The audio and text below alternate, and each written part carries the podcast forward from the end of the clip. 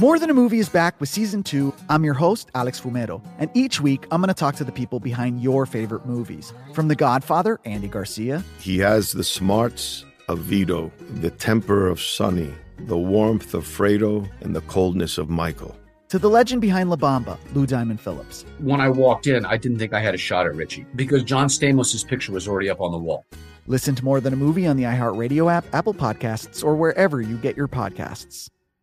Hi, I'm Michael Rapaport. And I'm Kebe Rapaport. And together we're hosting Rapaport's, Reality, Podcast. We have a passion for reality TV, and we're inviting you into our living room. We're dissecting the drama and we're giving praise to the single greatest form of entertainment on television today. That is right.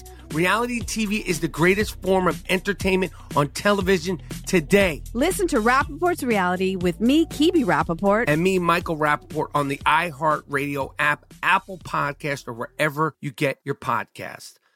Hey, I'm Jay Shetty, and I'm the host of the On Purpose podcast. This week, I talked to Orlando Bloom in a rare interview where we went deep into how to get comfortable with fear and how to change the guilt and shame thought pattern. People say, What are you afraid of? Right? I'm afraid of fear because it's like I want to confront anything in my life that feels challenging on those levels. Listen to On Purpose with Jay Shetty on the iHeartRadio app, Apple Podcast, or wherever you get your podcasts. 283 days ago, Joe Biden abandoned Americans behind enemy lines. 13 days prior, he promised he wouldn't do it, and here we are.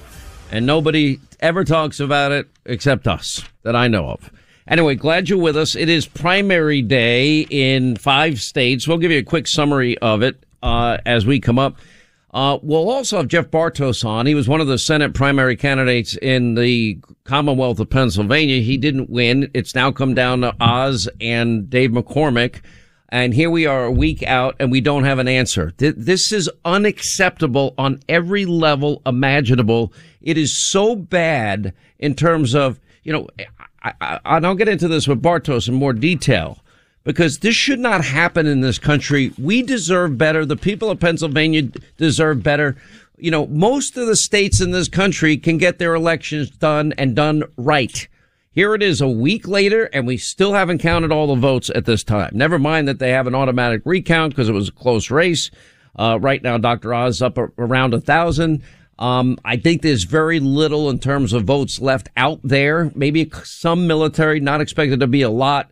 There's, we'll get into this. Uh, I, there's a battle over whether or not unsigned ballots now will be counted, provisional ball- ballots to be counted, etc. I- am not going to get in the middle. That's a total shift show. I've given my opinion on it, and I, I, I think it's a bad idea because uh, I think this would, in a general election, ultimately hurt any Republican candidate who, uh, whoever emerges. Um, we have the recount, so we're, we're not going to know definitively till like middle of June or early June.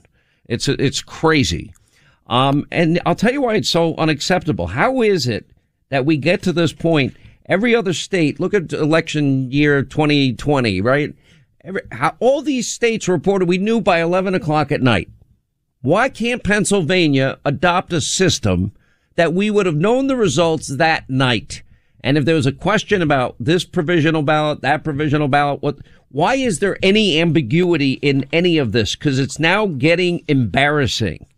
You know, and, and I still argue, like I did in 2020, that Bill 77, where the state legislature literally circumvented the exact specific language in the Pennsylvania Constitution which says, quote, in the event that a person's duties, occupation, business require them to be elsewhere, or who on the occurrence of any election are unable to attend their proper polling place because of illness, physical disability, or who will not attend a polling place because of an observance of a religious holiday, who cannot vote because of election day duties in the case of a county employee. That's what the Constitution said rather than remedy that as as you would normally would, and that would be you amend the Constitution, which is a difficult process. They went the easy route, and then I would argue unconstitutional route, circumvented their own Constitution, and they passed a law in Pennsylvania. Dumb idea. This this is not this is not following the rule of law. If we don't have laws that we follow, then we are lawless. It's a pretty simple, fundamental thing. Um, and, and it's, it's really create, it, it creates uncertainty. It creates anxiety in people. It creates, you know, it, these integrity measures that I always talk about and I won't list now are so simple, so fundamental, so they're needed to be adopted by every state. And we need results that day, the latest the next morning, the latest the next morning, because all of this is preventable.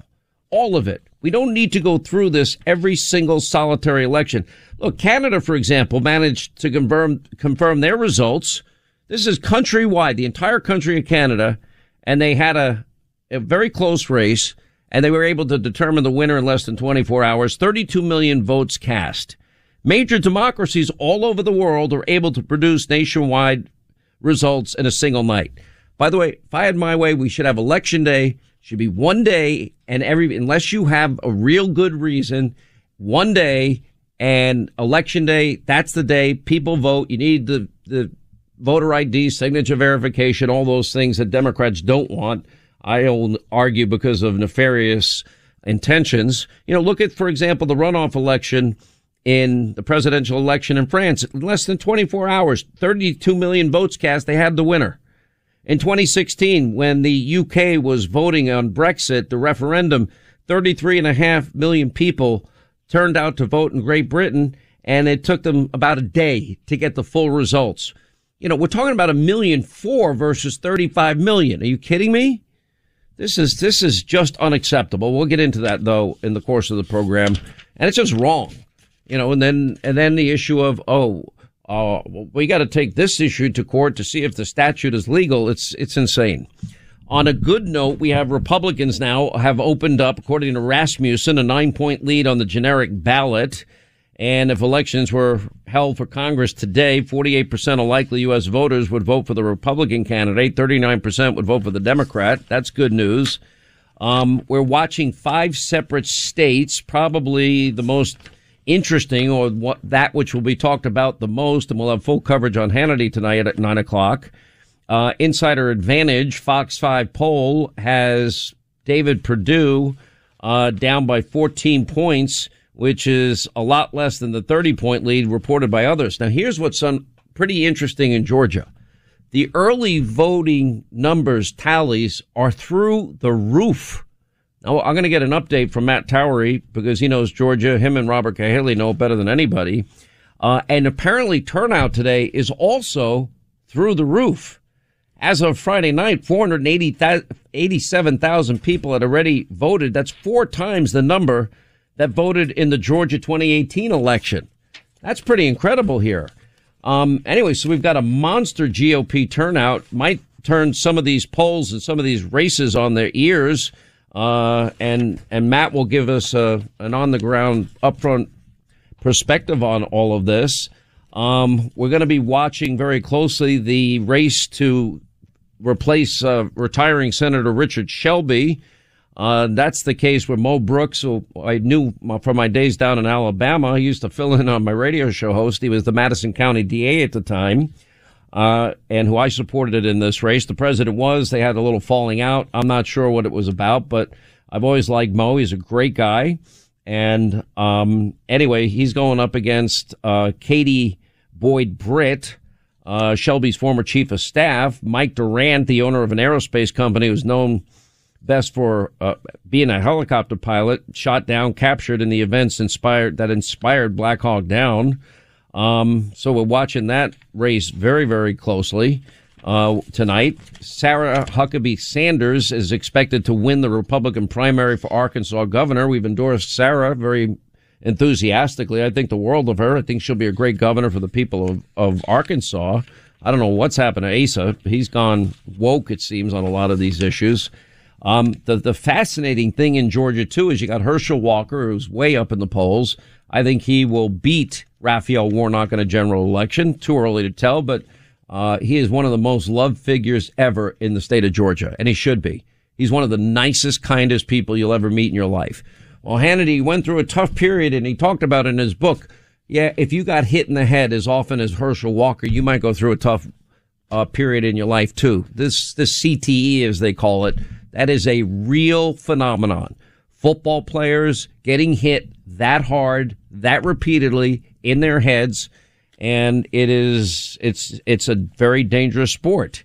Um, anyway, so we're watching the early voting. We're watching the turnout today. Um, I know in Texas we've got the Attorney General Ken Paxton is uh, going up against George P. Bush.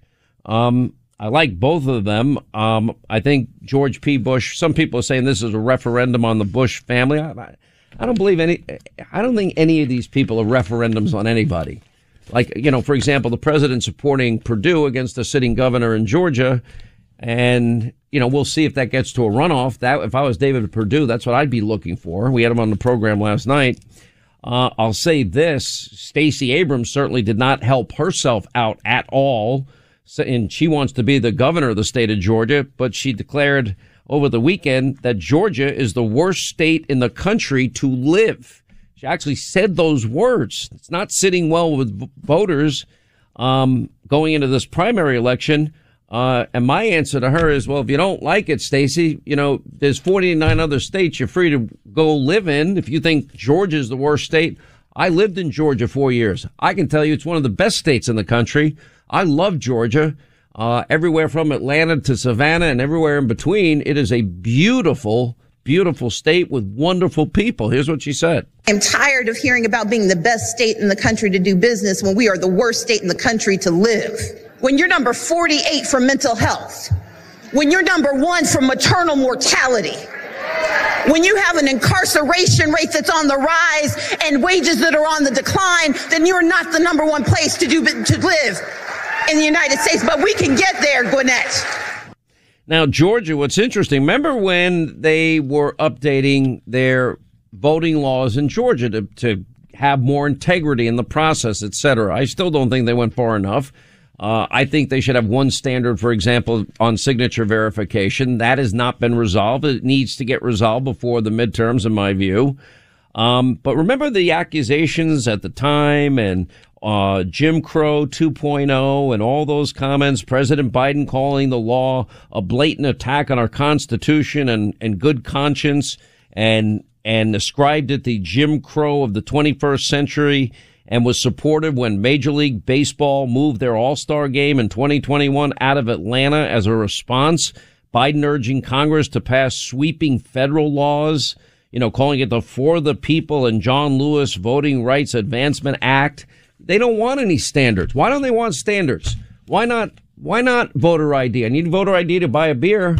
I need voter ID to go visit Joe Biden in the White House if he ever invited me.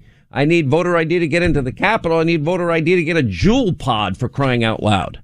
I needed to get, you know, a bottle of wine or a bottle of Tito's vodka. A little bit of Rose's lime juice. Not bad. Pretty good. Um, so we're watching all of this and it's going to be interesting. Five states holding these elections. Uh, Alabama, the polls close. I believe it's 7 p.m. Arkansas, 7.30. Georgia, 7. So probably by nine o'clock, we're going to be getting a pretty good picture of where the night is is headed, and uh, I hope you'll tune in tonight. Uh, we're going to get a, a picture on the ground. I don't know what's going on in Georgia, though. I am told the turnout is massive. I have been told that the early voting was massive. I, I, is there something that's that maybe the pollsters are not picking up here? Anyway, we'll get Matt Towery's take on it. Um, Sean Hannity. It's the Kia Summer Sticker Sales Event, so give your friends something to look at, like a B&B with an ocean view, an endless field of wildflowers, or a sunset that needs no filter. Make this a summer to share and save with a capable Kia SUV or powerful sedan. See your local Kia dealer or visit kia.com to learn more. Kia Movement that inspires. Call 800 334 Kia for details. Always drive safely. Sale applies to purchase of specially tagged 2024 vehicles only. Quantities are limited. Must take delivery by 7824. Hi, I'm Michael Rapaport. And I'm Kebe Rapaport. And together we're hosting Rapaport's, Rapaport's Reality, Reality Podcast. Podcast. We have a passion for reality TV, and we're inviting you into our living room. We're talking tea, we're dissecting the drama, and we're giving praise to the single greatest form of entertainment on television today. That is right. Reality TV is the greatest form of entertainment on television today. Here are some examples of what you'll hear from us on Rapaport's Reality Podcast. This is where we discuss all things reality TV, all things popular culture. And a little bit of Rapaport's reality, the A reality little of bit. us. We're a little figuring bit. out. And if we had been recording these last four or five days, Ooh. it, it would have been, Ooh, would've been the podcast juicy. would have taken a, a, a left turn. Listen to Rapaport's reality with me, Kebe Rapaport. And me, Michael Rapaport, on the iHeartRadio app, Apple Podcast, or wherever you get your podcast. More Than a Movie is back with season two of the award winning film podcast, and this time with a lot more movies. I'm your host, Alex Fumero, and each week I'm going to talk to the people behind some of my favorite movies. From The Godfather, Andy Garcia, He has the smarts of Vito, the temper of Sonny, the warmth of Fredo, and the coldness of Michael. to the OG Spy Kid, Alexa Penavega, You had Carla Gugino, who's the coolest mom ever. You had Antonio, who's handsome, amazing, charismatic. And then Carmen and Junie. I felt like a lot of other kids felt like this could be me. To the legend behind La Bamba, Lou Diamond Phillips. When I walked in, I didn't think I had a shot at Richie because John Stamos' picture was already up on the wall. Every episode will feature interviews with the biggest actors, directors, writers, and producers behind your favorite films and tap into the history of Latinos in film. Listen to More Than a Movie as part of the My Cultura Podcast Network, available on the iHeartRadio app, Apple Podcasts, or wherever you get your podcasts.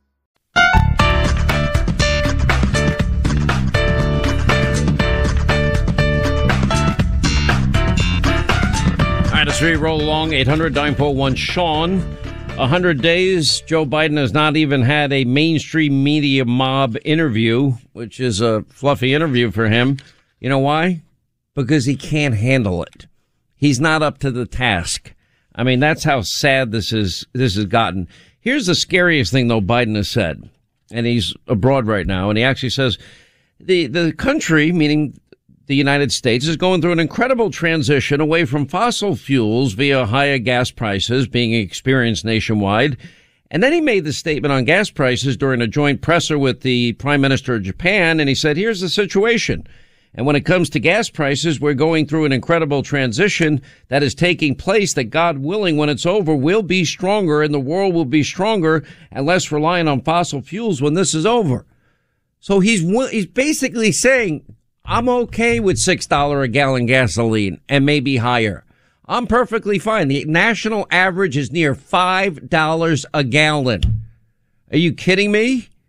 Uh, because everything we buy at every store we go to costs more because of his economic and energy policies. You know, now we're running out of diesel. Now reports we're running out of uh, jet fuel. You know what that means? You want to get on a jet? It's going to cost you a fortune more because fuel is costing the airlines a fortune more. And he's perfectly fine with it. Sort of like Buttigieg and, and Granholm and all the rest of them. Uh, yeah, their high prices are here to stay. And until we can get, uh, energy independence from green energy, the technology does not exist. The technology is not present. It's, it's not an option and he artificially reduced the light, the world supply of the lifeblood of the world's economy. And the results have been disastrous. Look at this. New home sales plummeted 16.6%. Oh, and Joe's answer, a band-aid again. 40 million barrels of crude oil from the U.S. Strategic Petroleum Reserve. That is meaningless. You know, Biden finally admitting that this energy boondoggle is sending gas prices through the roof. He said, you know, yesterday, this incredible transition. He's bragging about it, meaning he's not going to lift a finger to stop it. The answer is simple. It is basic. It is fundamental and it is obvious. We have oil, gas, and, and coal in abundance over 200 plus years to supply this country. Plenty of time to develop new energy in the meantime. Saving money at the pump over Memorial Day, forget it. Granholm says high gas prices are the result, uh, denies they're the result of of Joe Biden's policies. He inst- he instituted this new Green Deal climate alarmist religious cult madness.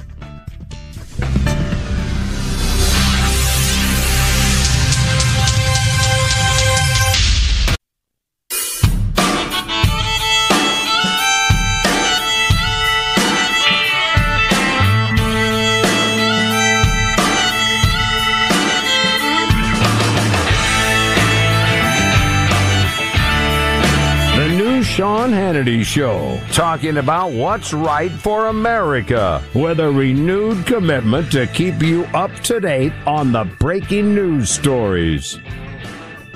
All right, 25 now till the top of the hour, 800 941 Sean. You want to be a part of this extravaganza. So we're watching five states holding election uh, primaries today Alabama, Arkansas, Georgia.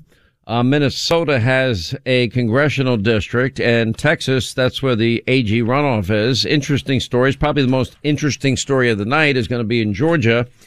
Uh, Herschel Walker has a significant lead in the race uh, to get the Republican nomination. I think he'll be a great senator, and I believe he will defeat Raphael Warnock. I don't think that's there's, there's any question to that. Um, there's a phenomenon though happening in Georgia.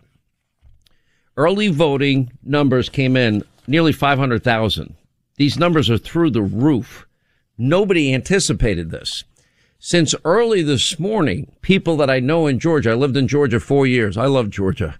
Unlike Stacey Abrams, I love Georgia. Um, it's not the worst worst state in the country to live. She wants to be the governor of that state. Good luck with that comment. Um, anyway, so all day I've been hearing from people anecdotally that the turnout is massive. The turnout for the early voting was dramatically bigger than it was in 2018. Now, I'm not sure what that means. Um, one of the best, we have two great pollsters out of Georgia. Uh, of course, our friend Robert Cahaly uh, with Trafalgar, and then we have Matt Towery with Insider Advantage, and he did a poll leading up to this. Unlike some of the other uh, polling that came in in the last week or so, saying David Perdue had no shot uh, at a runoff with with sitting Governor Brian Kemp. Um, he's saying that he he has a 12 point race and Kemp only leading by two points in terms of getting into a runoff. Now, here's the interesting part of it. Um, it's always hard to take on an incumbent governor, but there's never been a case in, in the modern era in Georgia where an incumbent in a runoff won the election. So that's pretty interesting. So, it, I mean, does this mean this unpredicted turnout? Um, does that mean that maybe all these forecasts need to be thrown out the window because nobody saw this part coming? Anyway, Matt Towery, Insider Advantage, joins us now. Um, I'm hearing it from a lot of people, and people that are credible to me. Uh, is the turnout really that big? Oh yes, I, I didn't expect Sean the same day turnout, the election day turnout, to be that strong. In fact, I even said yesterday when we released our poll I thought it would be maybe 20% of the vote, 25%. I thought that early voting had basically just been an acceleration of what would be the election day vote. Oh no. Um, now, if you read like the Atlanta newspaper, you'll think, oh, it's just a small trickle. That's not the case. Um, it, most everybody in the political world knows right now in Georgia that the Republican areas, particularly in North Georgia, counties like Cherokee, right on the edge of Atlanta to the north, Forsyth, up in the, to the northwest, Lumpkin, you have Pickens, Gilmer, all of these counties uh, that are significant MAGA areas um, are turning out at very high levels and unexpectedly high levels. We may approach between 900,000 and a million votes by the end of the day. And I can tell you about three to 250 to 300,000 of those votes were not anticipated, which means that this race, I'm not saying it's going to run off. I, think it's been, I think it could, because uh, the candidate Perdue basically quit spending money uh, in the last two weeks of his campaign and went dark on TV. It's hard to win when that happens. But there were other outside groups that did keep this going. And uh, now it looks to me like my evaluation is that the Kemp campaign decided to bring in Chris Christie, uh, Vice, Pres- Vice President Pence, Doug Ducey from Arizona. These are people who are not exactly considered to be friends of President Trump. And in my personal opinion, that decision has accelerated a massive turnout in North Georgia of Trump supporters. You know, this is this is pretty fascinating to me because I, I had kind of written it off. I saw the poll, and then you you actually talked me back down and said, "No, nah, you can't go by this AJC poll or whatever poll it was." And I should have known better. The AJC really likes me. You do know, Matt, that uh, I was there. yes. And when I when I left to go to the Fox News Channel, uh, as it was going on the air, I was there from day one. um, at the end of the year in 20, what is it? It was 20, I'm trying to remember the exact year. I'm not sure of the time. 1996. That's when it was. 1996 was a great year for two reasons. The Olympics came and Sean Hannity left. They don't like me there. I don't know why. Why is that? Jill Vejnoska used to like me. She was pretty nice. I used to like her. She worked at the AJC. Yep. Um, Rodney Ho's a pretty good guy.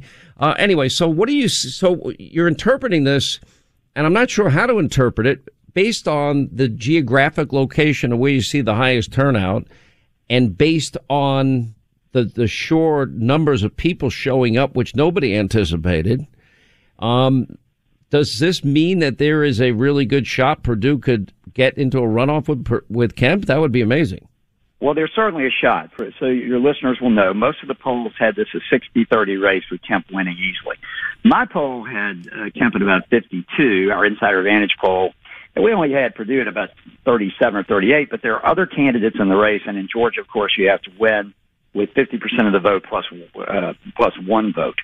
Um, it's hard to say. It is easy to say this. This was unexpected. The pollsters did not expect this. I expected it a little more than the others, and I think so did Robert Cahaly. I think we're the only two. Um, and um, the, I don't think the campaigns expected this. So what's going to happen tonight? You'll see the early numbers. They will likely be early voting numbers. Now, there's no doubt in my mind that Kemp was winning the early vote. How much we don't know, but it could be substantial. But as the night wears on and these same day votes come out based on the polling that we've done, that number is going to compress. Whether it can compress enough to get him under 50%, I don't know. As I said, the president is very popular in Georgia. Perdue's campaign simply ran out of gas. I mean, they simply didn't have, you can't be on TV without TV and have the other side pelting you and not respond and expect for it not to be hurt. At the same time, they kept a great ground, uh, ground game. They pressed on. Uh, they've worked every small city in the state. And some of the positions, for example, Perdue came out as, as being very pro-life. I think that's moving. For example, Fayette County and Coweta County are very um, conservative, um, Christian uh, uh, electorate areas of Metro Atlanta, South Metro Atlanta. I'm told they have turned out in gangbuster numbers.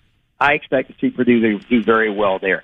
So what, it's going to be interesting to see the combination of the decision to bring in these anti-Trump folks at the end, the decision for Trump's uh, PACs and groups to continue to support Perdue even when he had no money, and the decision uh, basically for the Kemp campaign to just sort of go quiet the last five days takes them close to the position of a runoff. It's going to be closer than 60-30. I can assure you that. But but I can assure you the networks and the newspapers that don't know anything about Georgia, they'll see the first returns and say, oh, it's over, it's 60-30. well, hang on and watch. Well, I'm going to be watching closely. I'll be live on the air. Um, what's the reaction in Georgia? What's the likely fallout from Stacey Abrams calling Georgia the worst state to live in? Oh, it it is uh, it is big time. Um, I'm now in Florida, but I'm a native Georgian. I have Insider Advantage still in Atlanta, and I keep constant contacts there. As you know, served in the legislature there. Uh, well, you also ran for lieutenant governor. I mean, you have a long history there. I do. Long history, and the history, you and I go back a long way from there. The, the, the fact is that people are stunned because Stacey is thought to be a pretty savvy uh, political operative. The fact that she made that statement, even though she tried to give, give some preface to it and context, and, you know, you say things sometimes with context, but you don't expect that they're going to necessarily be kept in context. It has been a disaster. And I think her campaign will have to dig their way out of this for quite some time to come. Uh, because certainly uh, Kemp or Perdue, whichever ends up being the nominee. I, d- I would just run that. Oh, I would run that every ad I ran. I would run that clip in every single ad, and I would not stop the entire campaign. It will be it will be the centerpiece of the gubernatorial race in Georgia. No doubt about it. It was it was probably one of the biggest mistakes any candidate. And you know, I've told people I think Stacey can be very hard to beat. And I base it on demographics and other things, but I can tell you she just set herself back a point or two by making that statement today. What about Herschel Walker, who I think is a fun, he's more than anything else, he's a phenomenal person and somebody I've gotten to know very closely and somebody that I like a lot. uh, in my very studio uh, in New York, right here where I am, we actually did push-ups together. He couldn't believe I could do as many as I could do, and I'm like, I do it every day, Herschel. And then I go, how many do you do a day? Oh, 2,000. I'm like, oh, okay, you win. I don't do 2,000 a day. It's why I'm not doing mixed martial arts with you, Hannity. Um, By the way, he, we have that in common too because he actually stepped into the octagon. I love this guy. I know he does. So, so I'll, this is a, a 20 second story. Had a national reporter talking to me a couple of days ago and said, "Now, you know, I know Herschel Walker, and he's sort of liked in Georgia and has decent name ID." I said, "Wait, let me stop you right here." Yeah, okay. decent? No, a hundred percent. Yeah. I said he is as close to a walking human deity as you can have in the state of Georgia. So for God's sakes, don't write that. You won't sound like you know about what you're writing about.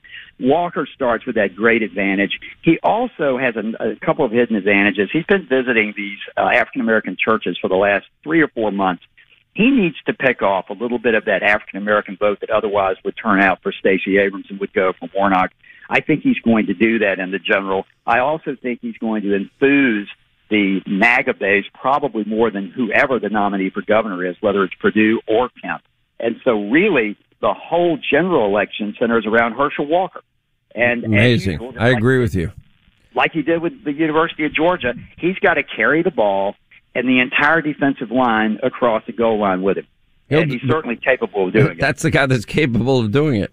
All right, Matt Towery, Insider, yeah, Insider Advantage. Thanks for that uh, update. We're going to be watching on Hannity tonight very closely. Appreciate you being with us. Sure, Sean. Um, oh, by the way, I meant to tell you this. New York Magazine's Intelligentsia, Intelligentsia, or whatever they call the column, um, they did a column. A growing number of Democratic Party power brokers are now hoping to jo- dump Joe Biden in 2024 and they're now searching for an alternative candidate. This is from New York Magazine, hardly a conservative magazine. As they look forward to uh, 2024, Democrats are unified in their conception of doom, the restoration of Trump, uh, joined down ballot by anti-democratic Republicans who will end free and fair elections and any hope of combating climate change. Many plugged-in Democrats were calculating the contingencies during a recent meeting of the party's establishment in Pinehurst, a golf resort in North Carolina. Inflation was at a 40-year high. Biden's disapproval rating uh, was near 60%, and editors of the New York Times were readying a front-page report about how his signature achievement, the $1.9 trillion coronavirus spending, had barely registered with voters. And if Biden's health turned, or if the polling, what do you mean if his health turned? It's turned. It's turned dramatically even since he's been in office. Anyway, or if his polling truly collapsed, which the party's governors might step up and save them from an electoral ruin and a nightmare of a Trump comeback. Scared to death of Trump. Trump lives, takes up more space in people's minds than any single one person I've ever met in my life. Um, but anyway, so lately some of Biden's associates have reminisced uncomfortably about his obvious exhaustion during the 2020 primary and expressed weariness about the prospect of another campaign. I'm 66 and I'm exhausted, one of his longtime buddies said. I can't even imagine being 78, 79, 80, 81, and 82 and starting again. Um, who are they going to go to? Kamala? I don't think so. Buttigieg? God help us. I mean, I laugh at the thought of that. You know, with his wealth of experience as the mayor of South Bend. Are you kidding? Oh, and by the way, you'll love this too. Biden is about to sign an executive order for a brand new crackdown on, on police. Uh, this is a, a headline out of, uh, I forgot where I got this. Uh, anyway, it's bad enough that in 2020, Biden endorsed the defund the police movement we know Kamala did, and we now see the effects of defund, dismantle, and no bail laws. Anyway, uh, April Ryan saying that President Biden will mark the anniversary of George Floyd's death by signing an executive order on Wednesday to establish new rules and regulations for federal law enforcement officers.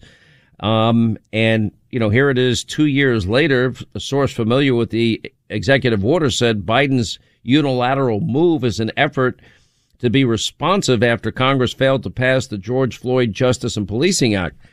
Uh, okay, how's this working out for everybody? Defund, dismantle the police. Not working out very well. You got the economy is shambles, the world is in a state of crisis, and we have we have a president that can barely speak. Probably does not know that today is Tuesday. Maybe somebody can remind him in the White House between naps. Anyway, 800 941 Sean is our number. More Than a Movie is back with season two. I'm your host, Alex Fumero, and each week I'm going to talk to the people behind your favorite movies. From The Godfather, Andy Garcia. He has the smarts of Vito, the temper of Sonny, the warmth of Fredo, and the coldness of Michael. To the legend behind La Bamba, Lou Diamond Phillips. When I walked in, I didn't think I had a shot at Richie because John Stamos' picture was already up on the wall. Listen to More Than a Movie on the iHeartRadio app, Apple Podcasts, or wherever you get your podcasts. Hi, I'm Michael Rapaport. And I'm Kebe Rapaport. And together we're hosting Rapaport's, Reality Podcast. We have a passion for reality TV, and we're inviting you into our living room. We're dissecting the drama and we're giving praise to the single greatest form of entertainment on television today. That is right. Reality TV is the greatest form of entertainment on television today. Listen to Rapaport's reality with me, Kebe Rapaport. And me, Michael Rapaport, on the iHeartRadio app, Apple Podcast, or wherever you get your podcast. Hey, I'm Jay Shetty, and I'm the host of the On Purpose podcast. This week, I talked to Orlando Bloom in a rare interview where we went deep into how to get comfortable with fear and how to change the guilt and shame thought pattern. People say, What are you afraid of, right? I'm afraid of fear because it's like I want to confront anything in my life that feels challenging on those levels. Listen to On Purpose with Jay Shetty on the iHeartRadio app, Apple Podcast, or wherever you get your podcast.